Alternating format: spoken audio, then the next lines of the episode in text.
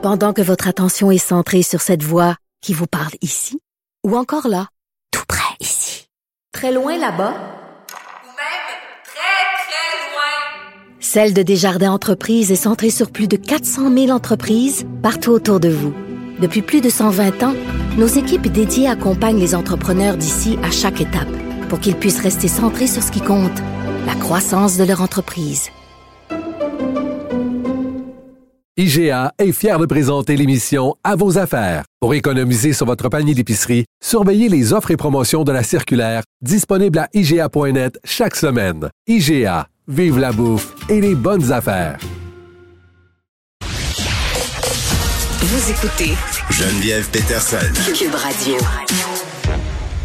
C'est avec un grand plaisir qu'on retrouve euh, notre ancien collaborateur Guillaume Lavoie. Salut Guillaume. Bonjour Geneviève.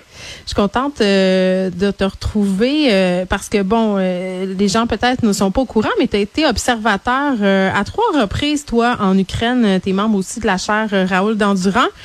Puis je voulais qu'on, parce que tu t'intéresses évidemment à ce qui se passe euh, là-bas en ce moment, puis je voulais qu'on fasse le tour là, de, de certains aspects de, de ce conflit-là. Puis je voulais qu'on commence par la- l'attaque nucléaire, euh, la question du nucléaire, parce qu'aujourd'hui c'est un des gros sujets, là, le fait que la centrale de Tchernobyl ait arrêté d'envoyer de l'information, euh, bon, aux organismes qui s'occupent de gérer l'énergie nucléaire. On a eu cette attaque-là aussi la semaine dernière. Là, moi j'ai assisté à ça quasiment en direct. J'étais par hasard devant mon écran et pour vrai, euh, Guillaume, comme bien des gens, j'ai eu très très peur. Demandais qu'est-ce qui allait se passer. C'est vrai que ça peut être très inquiétant, surtout parce que, contrairement, par exemple, aux Français ou aux Allemands, euh, nous, euh, la centrale nucléaire, à part Gentilly, dont on n'entendait à peu près jamais parler, qui est maintenant là, plus en opération, on connaît pas beaucoup ça. Mais l'énergie nucléaire en Europe, et particulièrement en Europe de l'Est, c'est un peu l'équivalent d'Hydro-Québec. Mhm. C'est le cœur de ce avec quoi on se chauffe, on fait fonctionner nos maisons. Et en Ukraine, il y a quatre centrales euh, nucléaires, plus Tchernobyl, et il y a 15 réacteurs qui sont en fonction.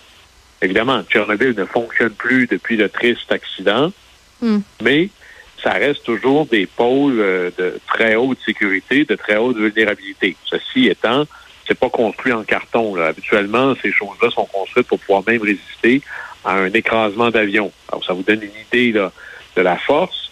Et là, on pourrait se demander, OK, est-ce que les Russes pourraient avoir raison de faire ça dans leurs objectifs militaires à eux? Et ça fait pas de sens. Qu'est-ce que tu veux dire? que, ben, d'abord parce que si jamais ça explosait, imaginons un, ex- un accident comme non, mais ça s'en va chez eux. C'est ça que je me disais. Les vents, euh, c'est la même chose que chez nous, là. Les vents dominants vont vers l'Est. Ça amènerait tout ça en Russie.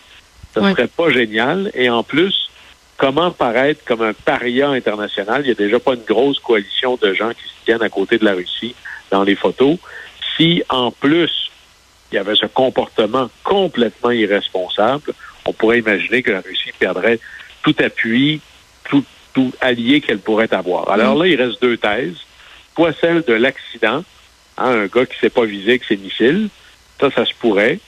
Mais une thèse peut-être plus forte encore, c'est celle de l'intimidation ou de la guerre psychologique. Oui, parce qu'ils ont pris le contrôle hein, de, de ces centrales-là. Là. Ça fait partie de la stratégie, on dirait quand même. Là. Oui, alors, au niveau psychologique, Tchernobyl, c'est en Ukraine. Hmm. Ils l'ont connu, l'accident. Ça a laissé des traces fortes dans le psyché des gens là-bas. Alors, de penser que ça pourrait arriver encore, l'idée, c'est on va peut-être leur faire tellement peur qu'ils vont mettre le genou par terre et ils vont dire c'est correct, on arrête de résister. Mais au-delà de ça, il y a des objectifs stratégiques. Euh, ce qui est en train de se dessiner autour de Kiev, ça ressemble quasiment à un, siège là, médiéval. C'est-à-dire, on entoure la ville. Euh, Jules César avait fait la même chose pour attraper Vercingétorix. On entoure la ville et on va couper l'électricité, couper l'eau courante, empêcher la nourriture d'entrer. Alors, c'est pas impossible qu'à terme, on peut d'ailleurs faire ça de manière parfaitement sécuritaire, si on parle uniquement au niveau de la sécurité nucléaire. Mais c'est pour ça que les forces russes veulent prendre le contrôle des centrales nucléaires. C'est d'abord pour décider est-ce que je mets le courant à on ou à off? Alors, qu'est-ce Bon, qui est ben, arrivé pour Tchernobyl avec les censeurs dont on n'a pas entendu Oui. parler pendant quelques heures? Personne ne le sait vraiment, mais les, l'Agence internationale euh, atomique n'est pas inquiète. Tout serait revenu à la normale. Alors, il faut, il faut imaginer que euh, M. Poutine pense autant aux enfants russes qu'aux enfants ukrainiens dans ce cadre-là.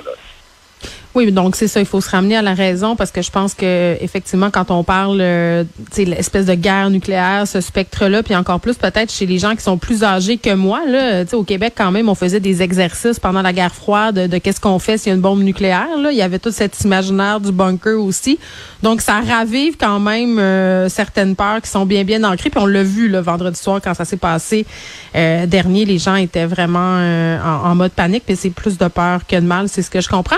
Puis là un, autre sujet euh, qui fait jaser, ce sont les sanctions. Tu sais, là, euh, toutes sortes de boycotts, des saisies de biens. Euh, tu sais, à un moment donné, tu te dis, est-ce que ça va vraiment être efficace? Puis c'est quoi aussi la prochaine étape? Et ça, ça c'est intéressant parce que on pense souvent à la guerre. Dans notre imaginaire, la guerre, c'est avec des fusils, c'est avec des mm-hmm. chars d'assaut, c'est du monde habillé en vert, c'est on pense à ça. Mais la guerre, ça se mène sur un paquet de fronts notamment le front économique. Faire la guerre, tu jamais aussi puissant que tes lignes d'approvisionnement. Par exemple, je vais vous donner un, parallèle qui va peut-être vous faire sourire. Je faisais une bataille de, de fusil Nerf avec mes enfants. Ben, oui, les maudits Nerf, arrête. J'en retrouve partout dans la maison des balles oranges. alors, ben, alors, une fois que tu n'as plus de balles, ben, tu peux plus mm. livrer bataille. L'économie russe la Russie, même c'est un très grand pays, euh, d'abord c'est le plus grand territoire en termes de pays, c'est 145 millions d'habitants, mais c'est un PIB plus petit que celui du Canada. Alors c'est un pays relativement beaucoup moins riche que les autres. Son armée est impressionnante, mais il faut qu'il soit capable de les construire, les fameux chars d'assaut, il faut qu'il soit capable de les nourrir, les soldats, il faut qu'il soit capable de faire fonctionner tout ça. Et la Russie, c'est un pétro-État. On va le dire comme ça, là. C'est euh, Mitt Romney, le sénateur américain, l'avait dit un peu à la blague. La Russie, c'est une grosse station-service avec des missiles. C'est ça la Russie. OK. Alors, 50% des revenus de la Russie, c'est de l'exportation de pétrole, de gaz naturel puis de minerais. L'autre 50 c'est à peu près tout le reste. Alors, les premières sanctions visaient à empêcher, à vraiment déranger l'économie russe. Puis là, je parle pas seulement de McDo qui ferme puis Coca-Cola qui va plus. C'est qu'autour de M. Poutine, il y a une série de super riches, super puissants. Et eux ont caché leur argent à l'étranger depuis des années. Puis nous, le monde occidental, regardait ailleurs. Alors là, ils ont des bateaux de 3, 4, 500 millions de dollars. Ils ont des super condos euh, dans les endroits les plus riches de la planète. Ils possèdent, par exemple, l'équivalent euh, du Canadien de Montréal là, ou des Maple Leafs de Toronto, le club de football de Chelsea, qui vaut juste comme ça là, autour de 2,5 milliards de dollars. Et là, on dit, savez-vous quoi? On va saisir tout ça. Vous vous arrangerez avec vos jouets que vous avez pu. Alors ça, ben, comme c'est l'entourage de M. Poutine, ça, le but, c'est d'avoir un impact chez lui que les gens appellent Vladimir, on t'a mis au pouvoir parce qu'on pouvait s'enrichir sans compter. Là, mes jouets, mes maisons, mes villas, mes euh, bateaux. Ouais, l'école privée des enfants aussi, hein, en Suisse et un peu partout. Tout ça, même la Suisse d'ailleurs, qui est actuellement d'une neutralité millénaire, a pris position et dit on va geler votre argent dans les comptes de banque, on va saisir vos avoirs. Alors ça, c'est un peu l'entourage premier. Maintenant, une fois qu'on a fait toutes ces sanctions-là, après ça, on a bloqué les systèmes internationaux de transfert d'argent. Présentement, la Russie veut vendre quelque chose faudrait que tu payes ça avec une valise avec des billets de 100 dollars. C'est compliqué, ça, faire du commerce international comme ça. Alors, qu'est-ce qui nous reste? Mais ben, ça reste encore un pétro-État.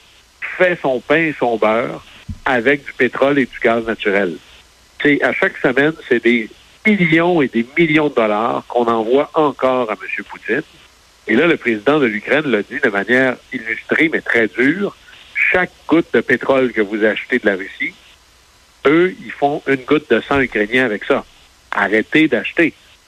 Et là, ben, c'est là où on n'est pas tous égaux par rapport à ça. Mais non, mais attends, je, regardais Joe Biden qui a dit OK, on n'importera plus de pétrole russe, mais c'est facile à dire pour lui, là, c'est c'est une quantité infinitésimale du pétrole américain qui vient de la Russie. Là. C'est ça. Aux États-Unis, facile pour lui, il y a 3 de, 3% de pétrole russe. Alors, il peut. Ça. ça. il l'a reconnu, là, nous on le fait. Ce qui est intéressant, c'est qu'il ne voulait pas le faire parce qu'il voulait avancer à la même vitesse que tous les autres. Mais la pression populaire est tellement forte qu'elle s'est répliquée au Congrès, puis le Congrès a dit faut arrêter ça. Mais nous, on- alors les Américains le font, puis ils reconnaissent que c'est plus dur pour les autres. Imaginez l'Europe de l'Ouest, le quart, imaginez par exemple tout le pétrole en Europe de l'Ouest, le quart vient de Russie. Ben, en Allemagne aussi, ont le pipeline et tout. Mais là, qui devrait suivre et qui suivra, selon toi? Ben, je pense que tranquillement, le reste va suivre. D'abord, le, le, le Royaume-Uni, lui, a commencé. Et ça, Mhm. ça amène, ça amène, ça bloque pas tout. Mais c'est un symbole très fort. Et pour être le leader dans quelque chose, il faut que tu commences toi-même. Ouais. Et après ça, ben, pour l'Europe de l'Ouest, ça va être beaucoup plus long. Parce que demain matin, tu peux pas juste te brancher sur l'autre canal. Il faut que tu construises des nouvelles infrastructures. Il faut que tu dises peut-être qu'on va réouvrir des centrales nucléaires que les Allemands avaient fermées sous la pression des écolos en disant ben, il y a du gaz russe à côté, on va faire ça. Alors, et là, l'Europe se rend compte cette semaine en disant on va prendre des mesures, on va pour essayer de réduire notre dépendance au gaz russe d'à peu près le deux tiers. Alors ça, ça pourrait avoir un impact majeur, évidemment. Si par en arrière, la Chine, pour chaque baril de pétrole qu'on n'achète pas, dit pas à la Russie, ben, c'est correct, moi je vais t'en prendre deux. Alors c'est pour ça que les sanctions ne font de sens que lorsqu'elles sont partagées par le plus grand ensemble possible. Et à date, je dois dire que M. Poutine aurait été peut-être le plus grand unificateur du monde occidental depuis euh, quasiment Hitler. L'OTAN, Ben, euh, avant Poutine, c'était presque terminé. Là. Il y avait même des rumeurs que M. Trump aurait pu quitter. Le président français disait euh, l'OTAN, c'est mort du cerveau. Alors on se disait, franchement, le, le monde euh, est en train de se disloquer et la Russie va en profiter. Mais là, pas ça qui est en train de se passer du tout. Non, puis dans son premier discours euh, sur l'état de l'Union, Joe Biden parlait pas de l'Union internationale, mais même de l'Union au sein du peuple américain. Puis c'est un peu le même phénomène qui se passe chez nous. Là. On était plus divisés que jamais. Puis on dirait que cette guerre-là vient recimenter euh, les liens sociaux euh, puis les liens planétaires, euh, comme tu viens de l'expliquer. Là, évidemment, le gros point d'interrogation, euh, Guillaume, ça demeure euh, la Chine, ce que va faire la Chine. Là, ils se sont abstenus par ailleurs au vote de l'ONU pour condamner l'action russe en Ukraine.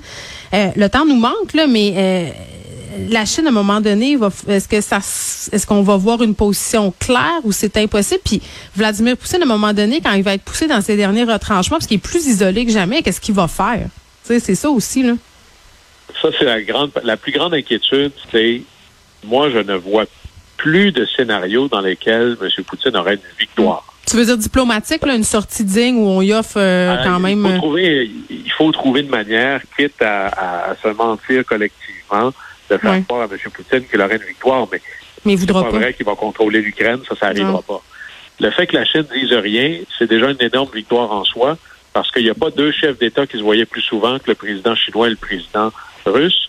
C'est là où M. Poutine a fait une erreur, je pense, magistrale. Vous savez, il occupait l'Est de l'Ukraine militairement depuis huit ans, là. La technique russe a toujours été une tranche de salami à la fois. Puis là, ben, tout le monde tolère. Ah, il n'a pas pris le salami au complet, c'est juste un petit morceau. S'il avait fait ça, je pense pas qu'il y aurait euh, une euh, coalition aussi solidement attachée contre lui. Euh, en allant tout azimut comme ça en Ukraine, il a obligé les gens qui étaient un peu sur les lignes de côté à prendre parti. Et la Chine, à la fin, a un énorme problème parce que l'augmentation du prix de l'essence, du gaz naturel, du blé et du maïs, ben, en Chine, il en achète de ces choses-là. Ouais. Et il n'y a personne qui est en... Vous savez, l'Ukraine, c'est le grenier du monde. Il n'y a personne qui est en train de s'occuper des champs de blé bientôt, là. Alors, du blé, un monde en chaos, avec des matières premières très chères, ça fait peut-être l'affaire de la Russie, mais ça fait pas l'affaire des Mm. pays acheteurs comme la Chine. Alors, à la fin, je suis pas certain que ça joue dans le... Je pense que les Chinois ont été probablement très, très surpris du niveau d'agression de M. Poutine Ouais. En Ukraine. Et puis, à la fin, on, on voit plus de, de porte de sortie de ça. Ça l'espoir, tu sais, l'espoir, Guillaume, c'est peut-être de se dire, puis tu parlais tantôt des oligarques et tout ça, euh, il y a les marques aussi qui s'en vont de la Russie. Puis moi, je disais, hier, c'est un peu ridicule en ce sens où, bon, ça fait pas grande différence, euh, malgré que c'est un moment donné, euh, les Russes se retrouvent plus isolés que jamais, que tout le monde déserte. euh, tu sais, peut-être que ça sera un changement de régime, euh, comme une espèce de coup d'État à l'interne. La Russie, quand même, est habituée de ce type de changement de régime-là. Oui, ça, ça doit inquiéter M. Poutine parce qu'à chaque fois que la Russie a perdu une guerre, il y a eu un changement de régime. Moi, j'ai vécu en Afrique du Sud Oui. et les Sud-Africains disaient, lorsque le monde entier a commencé à boycotter l'Afrique du Sud, c'est ça qui a fini par faire plier le régime. Alors, il va finir Mhm. par, il va falloir faire ça. Et là, il y a, il y a pas de petits gains. Que vous soyez une grande compagnie ou une petite compagnie, il va falloir que vous soyez capable de regarder vos clients dans les yeux et de leur répondre à la question, est-ce que je fais affaire en Russie? Et là, ben, acheter, c'est voter. Alors, nous, de notre côté, dans les petites choses qu'on peut faire, économiser les matières premières, certainement, si on n'est pas capable de tolérer une petite augmentation du prix de l'essence, c'est assez difficile d'aller dire aux autres, oui, défendez-vous contre la Russie, investissez tout ce qui est possible, mais moi, je Ah voudrais pas que ça me T'as tellement raison. Tant que mon plein d'essence me coûte la même affaire, Guillaume, je suis d'accord avec toi. c'est terrible qu'on pense comme ça, pareil. Je me moi. C'est ça. C'est tu sais, Chrystia Freeland, elle avait bien prévenu hein, les Canadiens, les Canadiennes en disant la guerre en Ukraine va avoir des impacts économiques au Canada. Êtes-vous prêt à les assumer? Tu sais, puis c'est ça, là, Et- on va le vivre. Souvent, on se révèle, euh, Astérix et Obélix, c'est un- une merveilleuse histoire. Hein, lorsqu'il y a lorsqu'il n'y a pas de Romains, tout le monde se tape dessus, c'est poisson Ouais. pas frais. Ce qui permet de les unir, c'est quand les Romains décident de les attaquer. Mais Peut-être qu'il est en train de nous arriver un peu. Exactement. Guillaume Lava, ça a été un plaisir de te retrouver. Très intéressant. Merci beaucoup. Au plaisir. Bye bye.